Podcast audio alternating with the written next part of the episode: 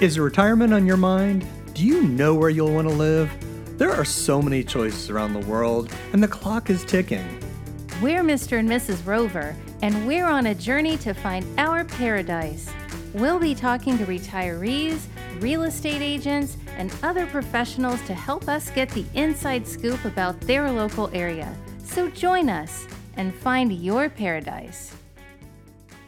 Hi, everyone. Today we're talking to a senior nomad, and I'm really looking forward to it because let's face it, after being locked away in a house for a year, um, I'm getting really itchy to travel and experience other places. Me too. And I'm really interested in this type of lifestyle where you travel and experience lots of different places, but we still work. The good news is we have remote jobs, so we are looking at testing this type of lifestyle by choosing some cities within the US to go and live for 30 days. Yeah, and what we're finding is that it's easy to find the places, but there are some logistical challenges that we had not thought about. Right. I mean, because we're working, we definitely need to have two separate workspaces because we're generally on meetings all day. And so we need a space in the living room, which is easy because you can set up your, your equipment on the table. But the bedroom, there is rarely a desk within the bedroom. And so now we're looking at finding bedrooms big enough to be able to get a folding table that we can ship in.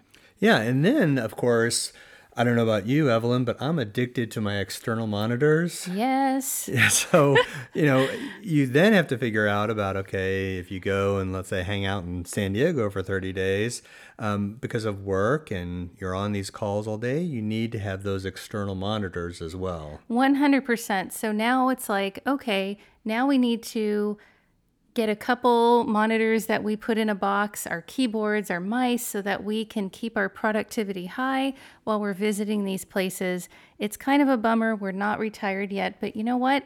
At least we can start ticking places off of our list. That's true. And maybe Paul will have some good uh, suggestions for us today. So today we're talking to Paul Heller.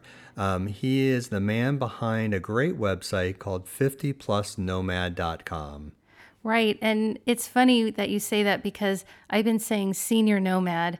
50 plus sounds so much better, especially now that we're in our 50s. It doesn't sound old. Definitely. I would agree with that. I think the moment I started feeling old is when I got that AARP sign up uh, information in the mail. I know maybe you guys can relate to that. Yes. They hit you right at 50. That they do. So, we're ready to talk to Paul, hear more information about his nomadic retirement. So, without further ado, here he is. Hi, Paul. Hi. So, um, I think the first question I have is what is a 50 plus nomad? I think a 50 plus nomad is anybody who is obviously over the age of 50 who is looking to be able to explore the world and see it in a new way. Um, I think that to me, generally, the thing that I'd like to think distinguishes 50 plus nomads is that they want to make traveling or living in another part of the world an integral part of their lives. Um, as opposed to somebody who just wants to take a two week vacation. There's absolutely taking a two week vacation is terrific, but that's not really what I think of as a nomad. Got it. And I know I saw on your blog that your travel addiction really started when you were pretty young. Can you share that story? Yeah, I, I don't know what it was, but I always had a fascination from the time I was the, the smallest kid in, in learning about the world. Um, I would, even when I was a kid, I would like, my parents would drive through major cities in California where I grew up and I would say, "Oh, I've always wanted to try Taiwan uh, Taiwanese food, for example, or let's go there." And thankfully, I had parents who more or less indulged me. That's so interesting because that's really insightful for a little kid, you know, to have that sort of um, self awareness about that desire to go out and explore the world. So, with that said, I see that, you know, from your blog and reading more about you, that your travel really began in 2011, where you earnestly were able to, to live out this desire to travel around the world. So I don't know, do you have some favorite experiences you'd love to share? Oh, I've had so many wonderful experiences in my life that way. Um, Actually, probably the most interesting experience I had actually happened in 1994 and 1995, where I spent a year as a volunteer teaching English in a town of Kaliningrad, which is in Russia. And I actually ended up getting married to a Russian woman and was married to her for seven years, and we came to the United States together. Um, it was just really, it, it's very unusual because I was in a city where it had only been opened up to the public uh, about three years before I was there. So, because it was a it was a military naval base for the for the Soviet Union, and it was really interesting to see the transformation of of Russia in those years. It was a difficult period for them, but it was a fascinating time to be there. Interesting. Where did you find people were open to you being there? Uh, I think that yes, they were. It was an exciting time for young people because there were all sorts of new opportunities, and it was a scary time for older people because things like being an engineer no longer had much value, and the things that started to have value were things that you would think of as pretty basic skills, but things that a lot of people didn't have, like bank tellers and uh, travel agents, because those things didn't really exist there before. Right. You know, we uh, we recently traveled to Slovakia because that's where my mom is from, and it was the first time we had an opportunity to go. And it's been many, many years since uh, communism fell there. But you know, it's it's something that the younger people today even talk about is the effects are still felt even today in 2021 to where you know you go to these types of countries and and maybe customer service isn't fantastic because it's just it's a new emerging country still yeah in some ways it is actually i, I I've been to Eastern Europe, and in a lot of ways, I was quite impressed by how much it has changed and how different it is, and how and I think they actually have had a lot of success in in a way. Yes, they have. Yeah. Share, if you don't mind, share one of your favorite experiences in your travels to Eastern Europe. Um, I really love, I really loved going to the former Yugoslavian republics, mainly because each was so completely different from each other. You could really see the you know, just at a short distance, you were in a completely different place. Sarajevo is so completely different than, for example, Ljubljana. It's just like a totally different world, and yet they're not really very far in distance. What kind of differences? Well, Ljubljana had a lot of influence from Austria. Uh, it had a, it feels very European. The mountains and so forth are just gorgeous, and Sarajevo to me felt like when I was in Istanbul about uh, 19 in the 1980s. So it was completely different. It, it was all the Islamic influence. It felt very Turkish. So it's like it was sort of like getting a little piece of Turkey and a little piece of Austria. Right. That is interesting. Wow, what a difference between areas in one country because that's yeah. expected from country to country in in Europe because they all have their own cultural uh, unique pieces. Yeah, and I thought that was really interesting. I would really love to explore more. It was also it was also with the exception of Slovenia, it was quite cheap, and uh, it was easy to get around, and I enjoyed it. It's kind of funny for me. I actually find it kind of cool to go to Eastern Europe when I see languages that are like Russian, because I did learn a fair amount of Russian while I was there and I could sort of go, oh, there's a dentist, there's a this, there's a that, there's a pharmacy, that's a blah blah. And Paul, I know you have kind of some advice for learning a second language for retirees. I think actually, when I was trying to think of what my advice would be, I would say it's pretty much the same for anything that anybody does. I think the most important thing to to do is to one be serious about it and be, realize that it takes some time. Typically, in order to be, depending on what you want to do, but to be able to really start being conversational probably takes about 200 hours of effort, which sounds like a lot, but if you consider that that's about one month of working full time, it's not quite so intimidating sounding. Um, but the thing is, I nowadays most things are kind of prepackaged, especially with languages where they have a whole system to go through. I don't think that most people really uh, work well within just one system. I think there's lots of different ways to approach it. And I think the best thing to do is to try different things until you find the methods that work for you and realize that the methods that work work for you will change over time. So sometimes something will work this way. Sometimes there's a whole lot of discussion in language learning if, if it's best to be all in the other language or if it's best to be all in your mother language or so forth. And I think those things. I think for most people that's just a matter of playing with it. Sometimes it's good to be in to learn all things in the target language, and sometimes it's, the only way you'll understand it is to learn it in English. I think what I would really love to try to figure out how to do is to help people to discover what their best methods are for them. And I think that's the same even for, for people who want to become retirement, who want to retire in another country or want to travel full time or travel for several months a year. I think that each person needs to approach it a little differently. And at least for me, I found that when I was traveling around the world, the most important thing for me was to try different things. Sometimes I'd live with the family.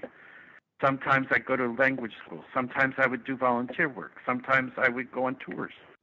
Sometimes I would go, you know, I would uh, stay in one city for two weeks by myself and just go out and see this countryside with tours or sometimes I do things by I go to museums by myself. Um, you know what I mean? It just it's and it worked for me because I loved the variety. For me, having that variety was the secret to being happy for almost five years of my life traveling around the world. Um, it, it is sort of a challenge, and I think a lot of people don't realize that it, while it's a dream and it's a fabulous thing, I would never change it for anything. It takes a lot of effort and a lot of energy, just like anything else. And it's important, I think, for most people to try different things. You might not like it. That's okay. So what? That's the nice thing about having the time, is that you might discover some things you don't like, and that's that's that's good too. Right. Well, that leads me to another question. What are some of those things that you discovered that you don't like? Uh, I sometimes it's nice to have a place to call your own. Um, there's a certain niceness to having a predictability in your life and to being able to spend the time to make real friends and to really get to know one place well. Um, I think the, that uh, I think if you really want to feel like you know some place, you need to be able to spend some time there, and you need to be able to see it on a lot of different levels. I, I would agree with that. Where's the longest, or what? Yeah, what place is the longest that you've stayed at? Well, right now is I've lived in Mexico for I the I've lived here for about five and a half years now, and but I've spent about three years of that here in Mexico. And in Merida, I've spent also several months traveling around Mexico, all in all, I've spent probably close to about five years of my life in Mexico. I feel like at this point I know it pretty well. I can speak fairly good Spanish. I know a lot of the I know a lot of the history, the culture, the society, and I can relate pretty well to most Mexican people because I have an idea of where they come from and what they're about. I've also had the experience of living in with about ten different Mexican families in different parts of Mexico as part of learning and learning Spanish. And so through throughout, I've also taken academic courses on the history of Mexico and so forth. And through it all, I now feel like I I have a pretty good handle on what Mexico is all about. And you mentioned you've settled down in the near term in Merida. Um, how did how did you decide on Merida? Well, I knew I wanted to live in Mexico. I've always had a affection and fondness for Mexico. So that part was kind of easy.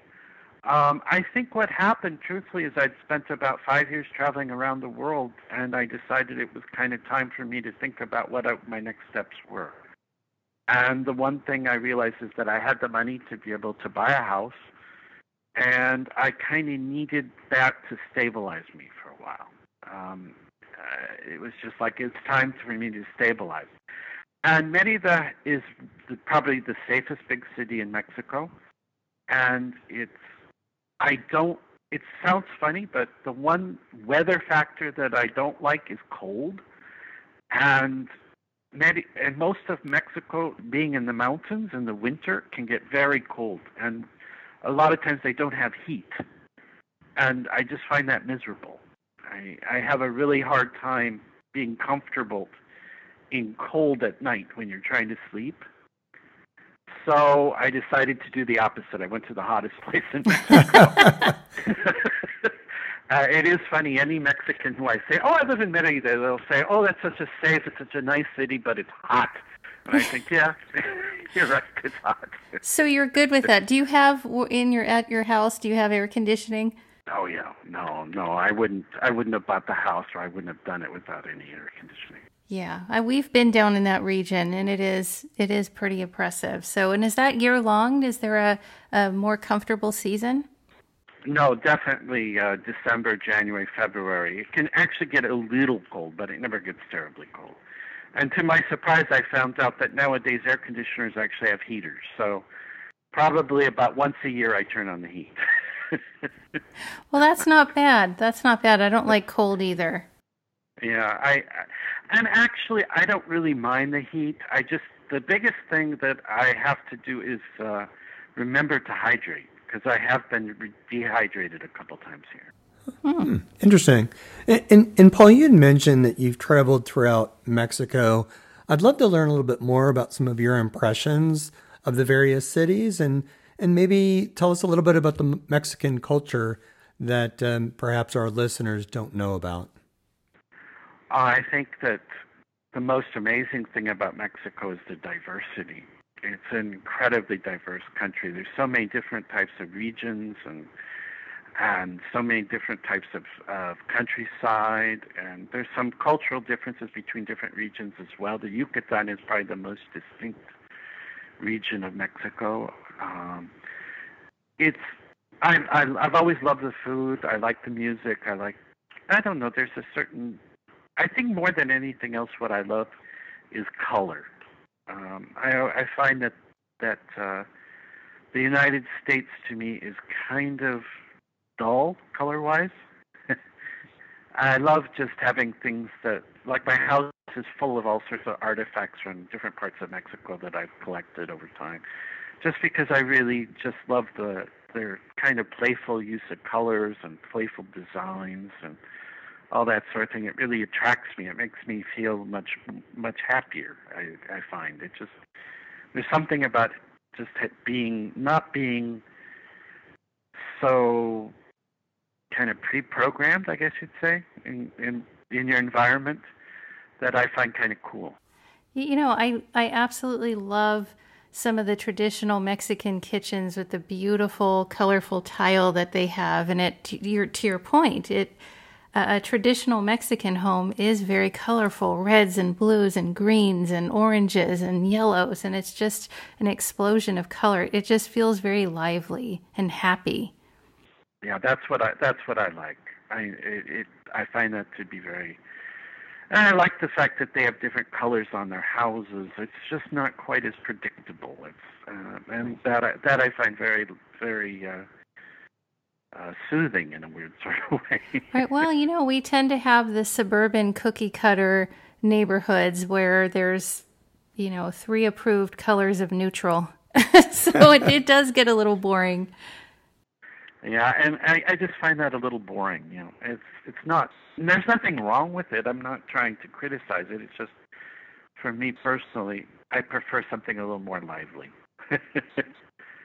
And the same thing with the food. I like things a little spicy. It was funny. Not long ago, I went to San Antonio, and I went to a Mexican restaurant there, and I was like, "Boy, this food needs some spice," because it was meant for the gringos, you know. And there's nothing wrong with that, but just a little bit. So, Paul, your 50 plus nomad blog has a lot of great travel information um, that really can help travelers save a lot of money. I know I was checking out um, your blog about travel hacking and your frequent flyer and loyalty programs. I was checking out the blog about getting the best airline ticket for your money. Um, I, would love for you to perhaps share your top five money saving travel tips for your uh, 50 plus senior nomads? Oh, well, first of all, I want to say that this is based on pre COVID conditions, so I'm not really sure how things are going to work themselves out over the next two years. I think there'll be some changes. I don't think they'll be hugely dramatic, but I do think they will happen, and I don't know what they are at this point.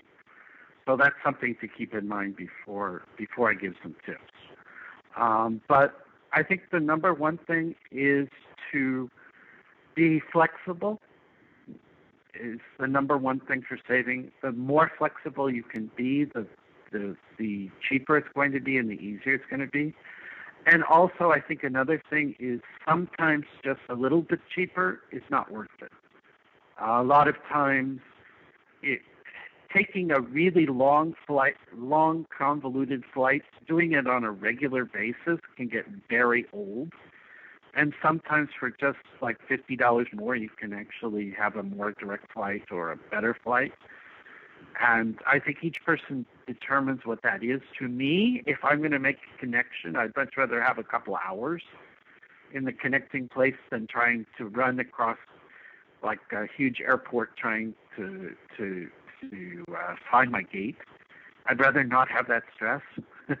I'd rather just be able to go and you know have a drink or have some food or something, and just relax and get to the, you know and and not have to be stressed. Um, I think those are the most important things I could say: is to be flexible, and also to um, realize that sometimes small changes, just spending a little more money, sometimes is worth it. Sometimes, for example, especially if you're going to a leisure market destination like Cancun, sometimes you can sit in for in business class for like twenty five dollars more than you can sit in the in coach, and I think it's well worth the twenty five to fifty dollars to be more comfortable. Well, that is definitely something that um, I think our listeners are going to appreciate. Um, anytime you can save them money or um, perhaps even have a little bit of a better experience, that's awesome. Yeah, I also would say that you should you should try to at least be part of frequent flyer plans and to try to figure out how to take advantage of them. I think it's it's worth it at least to try. Um, a lot of times they I have about half of all the flights that I got I got for free, or not for free, but for for fairly minimal. Usually it's somewhere under a hundred dollars, and that was because of, of the, my use of credit cards and also their uh, the points that I acquired from using. So, Evelyn and I have been talking about getting a travel credit card. So if I were to take a sneak peek in your wallet, and if you were to you know take out your favorite travel card, um, do you have one that we should take a look at? That's hard. That's a hard question to answer because over the last couple of years they've changed, and nowadays I don't think they're they're not as good as they used to be. I know I could if you had asked me that question three years ago, I would say United. Anything that's United branded was the most useful for me, just because of the destinations that it went to, and the the the awards program that they had. I think a huge part of it depends on where you're leaving from if you're leaving consistently from a particular airport, then you want to be able to use whatever is the most use the most used airline. You want a credit card that's branded with the most useful airline for that particular part of the world. Got it.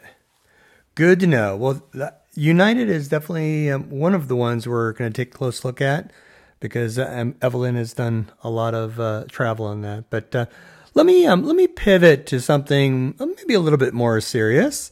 Um, one of the interesting articles on your blog was about an express kidnapping that unfortunately you experienced in early 2020. Um, I did not know what that was until I read your blog. And while you probably don't want to relive every moment from that night, um, do you want to share perhaps with our listeners some of the highlights and lessons learned from that unfortunate experience? Uh, I think the biggest thing is that you really never quite know where a place is safe or not.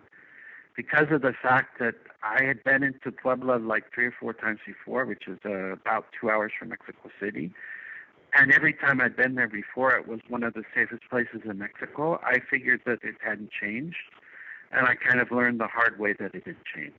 Um, immediately after I was kidnapped and I started talking to people, they were all like, "No, this is now one of the most dangerous cities in Mexico." And I was a big surprise because I'd only been there maybe three years before, and it was one of the safest cities in Mexico. And things can change, and it's not always easy. What I had learned is if I if I'd gone through and tried to do the research that I wanted to do in Spanish, I would have found that out. But almost all of the websites that were geared toward the English speaking market had not noted that that had changed. And so I got into a taxi cab uh, instead of an Uber. I was waiting for an Uber, and the Uber didn't show up, so I saw a taxi cab go by, and I flagged it down, something I've done hundreds of times throughout Latin America. And uh, this time, this particular time, somebody uh, forced. Essentially, what they did is they uh, they forced me to stay in my seat while they got my ATM card, they got my PIN number, and they withdrew a lot of money out of my account um, while I was sitting in a car, and they just dropped me off in the middle of nowhere. And I had no money. I had no. I they even stole my glasses, um, and I was kind of forced to to figure out how to get home. Fortunately, I found somebody who was helpful and helped called the police for me, and the police took me back to a hotel where a friend of mine was staying, and uh, it was. And then I had to deal with all the things like getting new credit cards and so forth after that. It was quite a not something I would recommend to anybody. It's more discombobulating than anything else. I never really felt like I was in total danger, but boy, it was not something I would uh, recommend anybody to. Yeah, that sounds that sounds scary because you don't know, and I know you you struggled on whether to publish your story and I, I'm I'm glad that you did because I do think it's important, no matter where we travel in the world, you know, making sure that we're always uh, have a sense of what's around us and and maybe local conditions or that type of thing. But I do find it interesting that you said the Spanish language sites you would have looked at maybe had more updated information than the English language sites, which to me that's really interesting. Yeah, no, that was something I I learned kind of the hard way. Because when I started to look at the Spanish language ones, they were obvious. There is actually a site in English that's called Mexico's News Daily that actually had done a report on that that I found out that they had done only about a week before I'd left. and it was it was based on a report from that was translated from Spanish into English for their website. So that's that's a good that's a good potential thing to look at if you're traveling. In Very good tip. So, did it change your your outlook on traveling?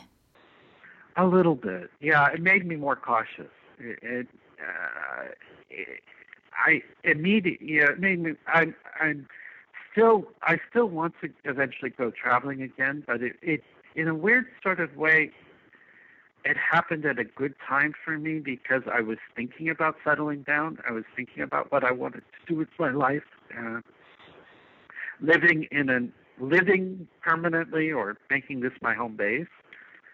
And what it did is it kind of made me more able to accept that. I guess you'd say. Um, I love traveling all the time, and it was wonderful, and I would highly recommend it to anybody, even though that happened to me. Um, but it also made me more comfortable with just settling down for a while. And then COVID happened not long after that. So it kind of forced me to do that anyway. Right, it forces a decision. A lot of us have been on the travel sideline since since we've been dealing with COVID, but you know, we're seeing the light. Things are starting to reopen. So I know we're looking forward to traveling and, and hopefully Merida will be opening up. Is Merida completely opened up yet or is it? Actually, in some ways, it's very open. Um, most of the things are open. Uh, you do have to wear a mask all the time. They are just beginning to start giving out, uh, just last month, they started to give out vaccinations to people over the age of 60 and actually it looks like this Friday I, I'm I'm I'm in my fifties, and it looks like this Friday I will be able to get a vaccination. Excellent. Congratulations on that. Um, So yeah, so we're I'm hopeful, and um, it is that's partly because I am a per, I am a temporary resident here.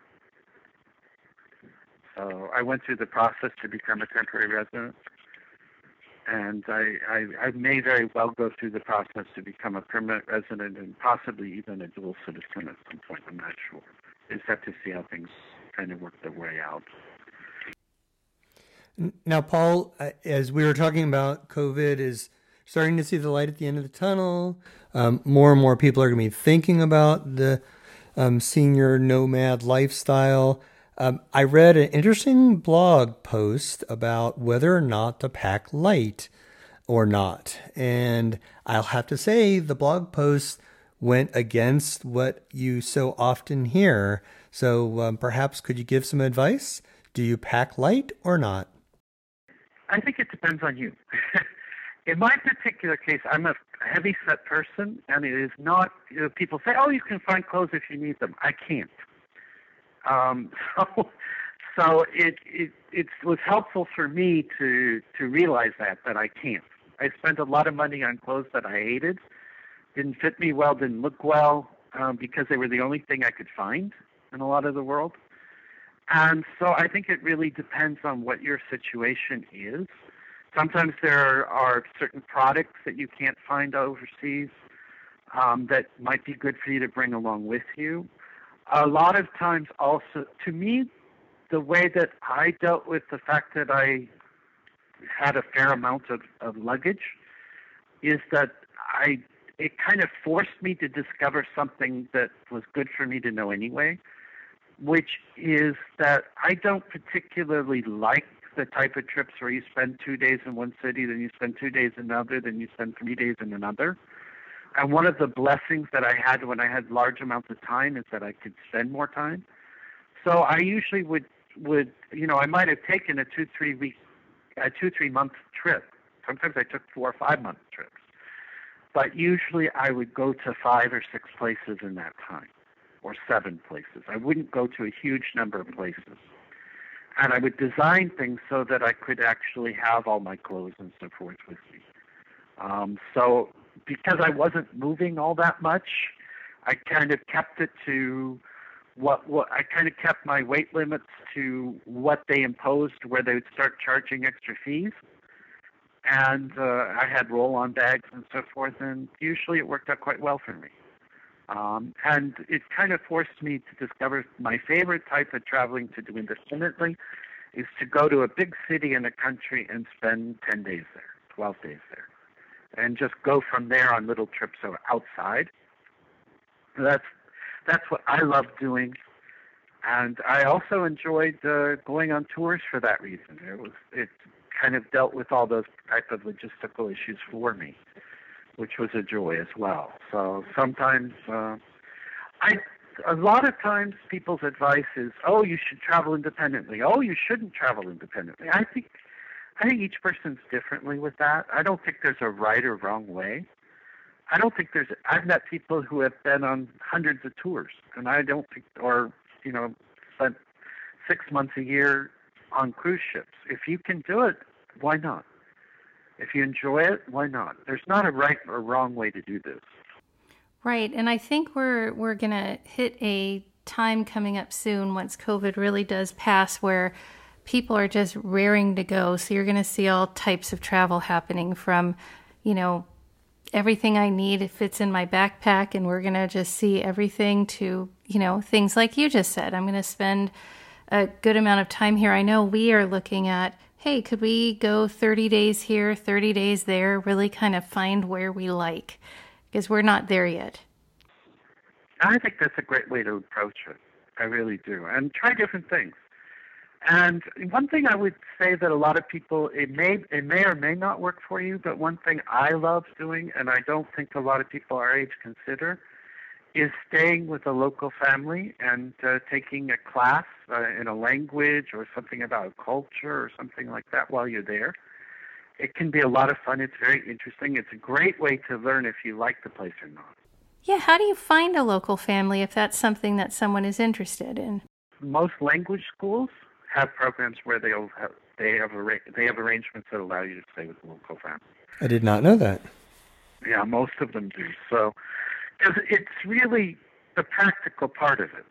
You know, if you're learning a language, but but it, I will say this, that really helps if you have spent the time to be able to be at a I would say lower intermediate type of level because then you can actually start talking to these people and the classes can work into the into that. If you if you do it at a basic level I don't know how helpful it really is. Um, but if you already have a little bit of the language it can be very helpful. I think the biggest thing about language learning the one I'm planning to develop a series of kind of individualized courses for people to teach them how to be able to to travel and live in other countries, but also I want to do ones on language and I want to have the languages geared toward I'm going to work with people who speak Spanish here to be able to teach them how I think they should develop a course that's individualized around the interests of a particular person because I, I really do believe that you can I think anybody can learn a language to to an acceptable level to be able to be conversational if they're willing to put about 200 hours into it.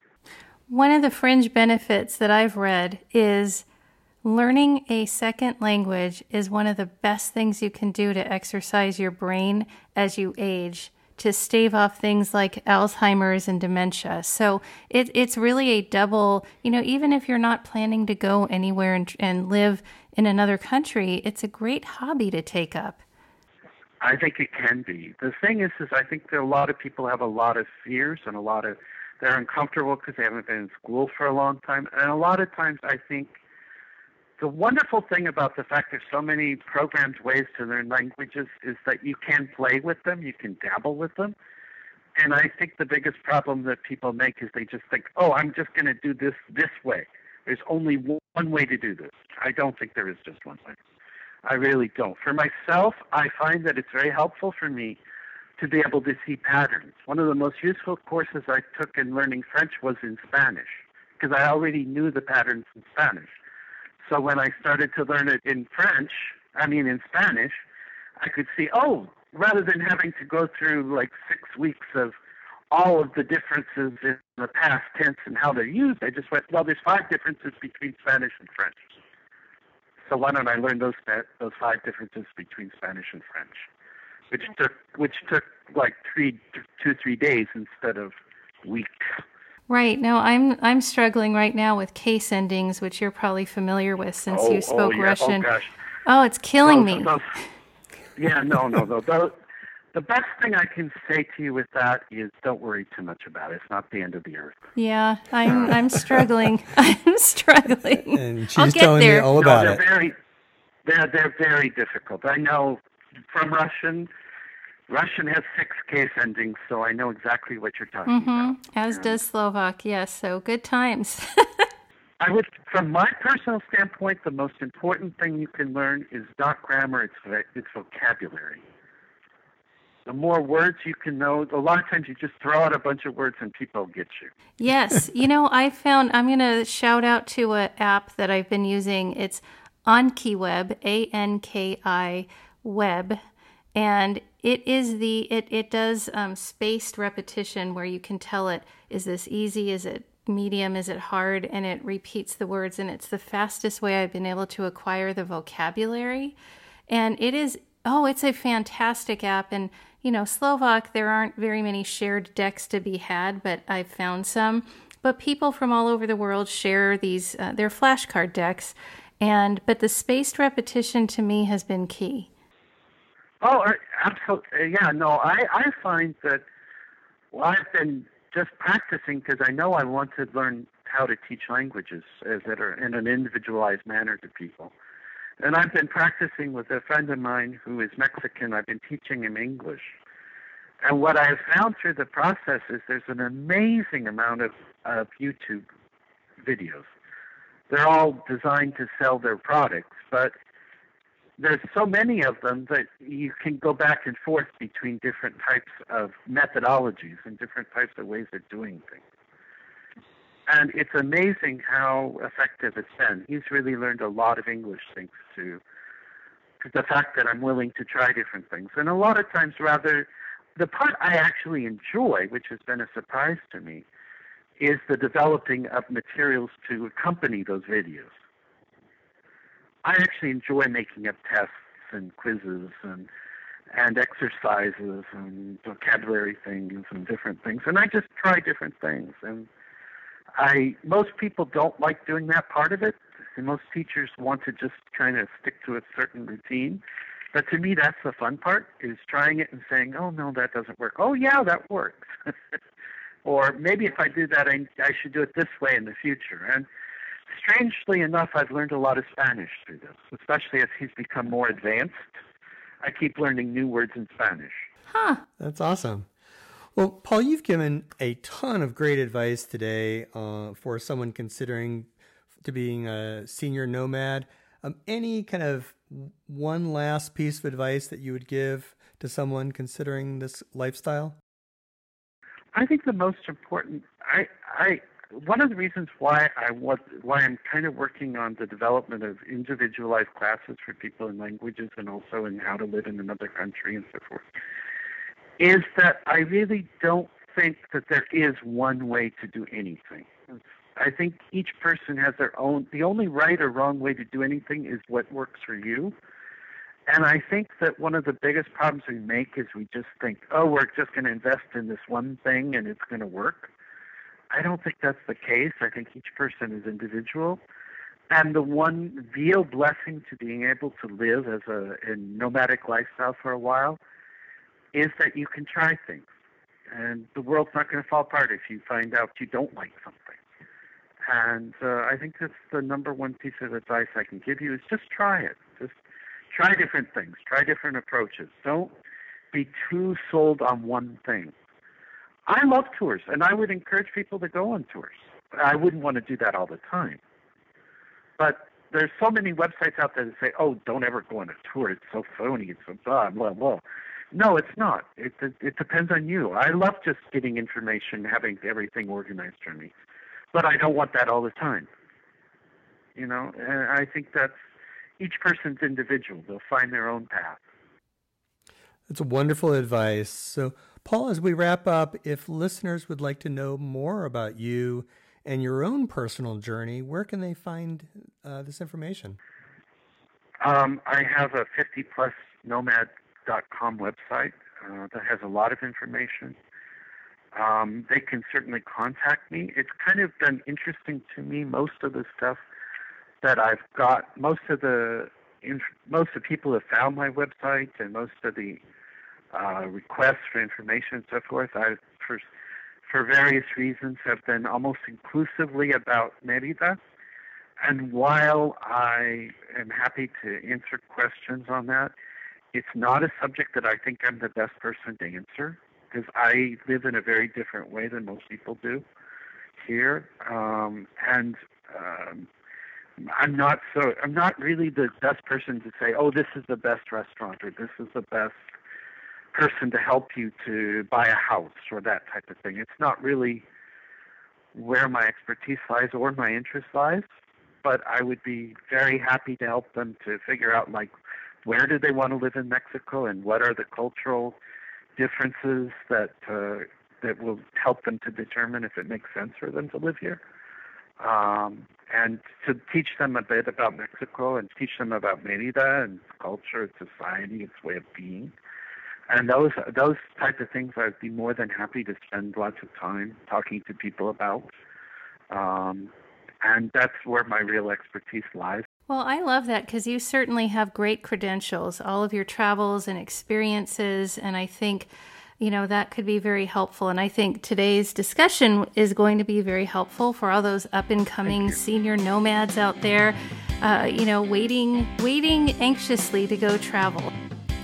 I really enjoyed our conversation today with Paul. He shared some wild stories. Yeah, he did. It was actually really great to hear someone else's perspective regarding this nomadic retirement lifestyle. Yeah, because if you remember, we talked to Sam Roberts from the Running Traveler a while ago, and they definitely shared some things that I thought were very similar, and they actually had a lot of very differing views. They did. And one of the things that struck me was the fact that there were some places that Paul really loved that Sam really didn't like. And it underscored the fact that, A, it's very subjective whether you might like a place or not. So the other thing is that you can do all the research in the world, but until you're physically in a place, Right. feeling the heat or the cold, smelling the smells, dealing with the people, you really don't know if you're going to like that place or not.